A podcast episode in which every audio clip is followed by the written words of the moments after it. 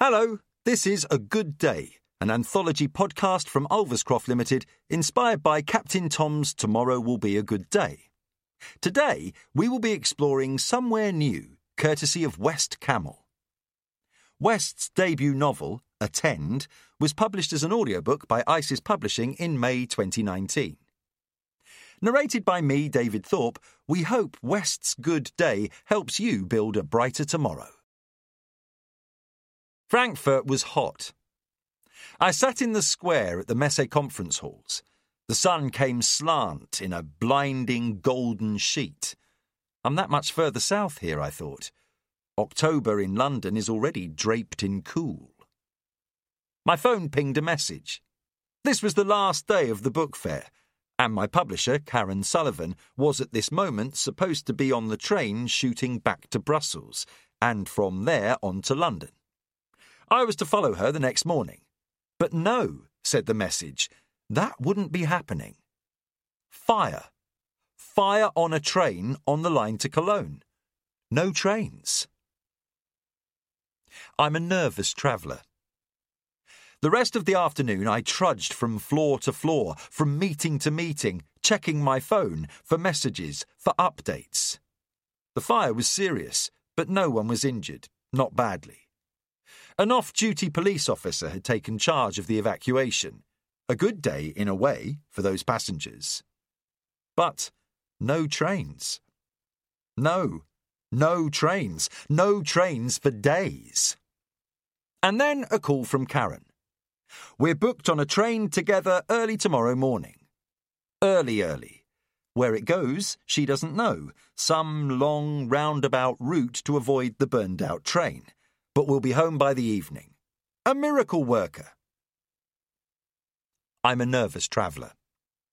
The morning saw us armed with palm sized pretzels on a rocking little commuter train trundling out of Frankfurt Hauptbahnhof. It was still dark. The city was all lines of lights. Dawn showed us long, low industrial buildings, yards full of vans and lorries. Then flat fields warehouses, indeterminate industries spreading across a kind of countryside. The landscape was dull, the train very slow. We chatted and wondered how long the journey would take. And then, as if someone had decided to start a new reel, the view changed. Look, I said. Look, we pointed. The Rhine. The Rhine, with its steep forested banks, cliffs and ridges, beetling, lots of beetling, and the wind of the river. We followed it faithfully for several hours, long, long riverboats sliding between the stony midstream shoals, castles, towns, and villages arranging themselves into perfect vistas on the bends. And then we stopped, a sudden juddering halt. The opposite bank was clothed in silent green and yellow. Steep roofed houses sat quietly below us. The sun looked through the windows of the hissing train. A mumbled announcement in German. I'm a nervous traveller. I eyed the couple opposite. Walkers, backpacks and sturdy hiking shoes.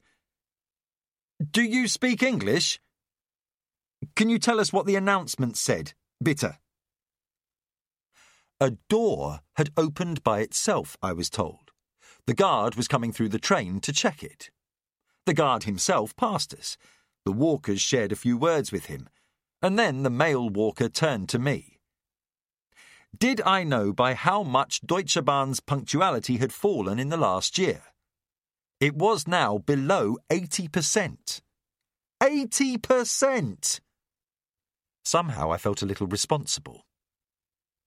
But the train started up and we swung on, away from the river now, through German towns with interesting houses that presented their interesting backs to us all along the line to Cologne.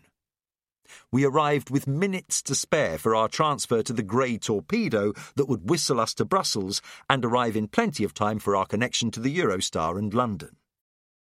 But Cologne was chaos. The platforms seemed far too narrow for all the passengers and all their luggage. For all the looking and staring from departure boards to companions to empty platforms and back. We studied the displays too, tried to read the German. Trains for seven that morning were showing. It was now nearly midday. I'm a nervous traveller. I spotted a uniform, a bit of broken German, some repetition. Our train would leave in two hours. We'd still make Brussels, still get home. So now what? We wandered through the station and sat outside a cafe in the warm Köln sunshine. We're still that much further south, I thought. Still a way to go before the sun is a little too weak to warm the October air like this. I ate a pastry. Karen smoked. People went in and out of the McDonald's next door. I said that I'd like to see the cathedral. It's nearby. You can see it from the train. Right beside the station. We have enough time. Dom. Is there a sign for the Dom? We rolled our cases back through the station, under the platforms, through the crowds of the delayed, looking up at the departure boards, looking at each other. We looked up. The cathedral was dark, serious stone, sharpened shards bristling upward, of immense weight and mass, yet airy, mobile, and sleek, ready to be skyborne. I left Karen with the luggage and joined the queue of tourists. Inside, I felt that we must have just taken off. The stone was lighter, paler, and more delicate. Everything stretched upward, almost Almost. The gold caskets and triptychs urged everyone on, up, up, up, as if we didn't have to wander out again and get on a delayed train. I'm a nervous traveller. The new train sped all the way to Brussels, and we made our connection with ease. All the way I thought of the Rhine, the cathedral. We've had a little tour of Germany, I said, because of the fire on the train. You'd pay good money for that. And we did it all in one day. Two days later, we were back at our desks, ploughing through the piles that had built up in our week away, and the news came through. A terrorist attack in Cologne. We had sat on those benches just two days before outside the McDonald's, where a man pulled out a gun and then set the restaurant on fire. I had eaten a pastry. Karen had smoked, and then I'd taken a tour of the cathedral. I'm a nervous traveller, but I think I had a good day. Today's Good Day was provided by West and narrated by David Thorpe.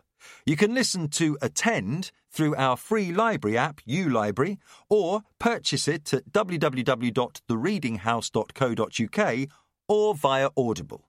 This podcast was recorded by ISIS Studios Oxford. From everyone at Ulverscroft, we hope you have a good day.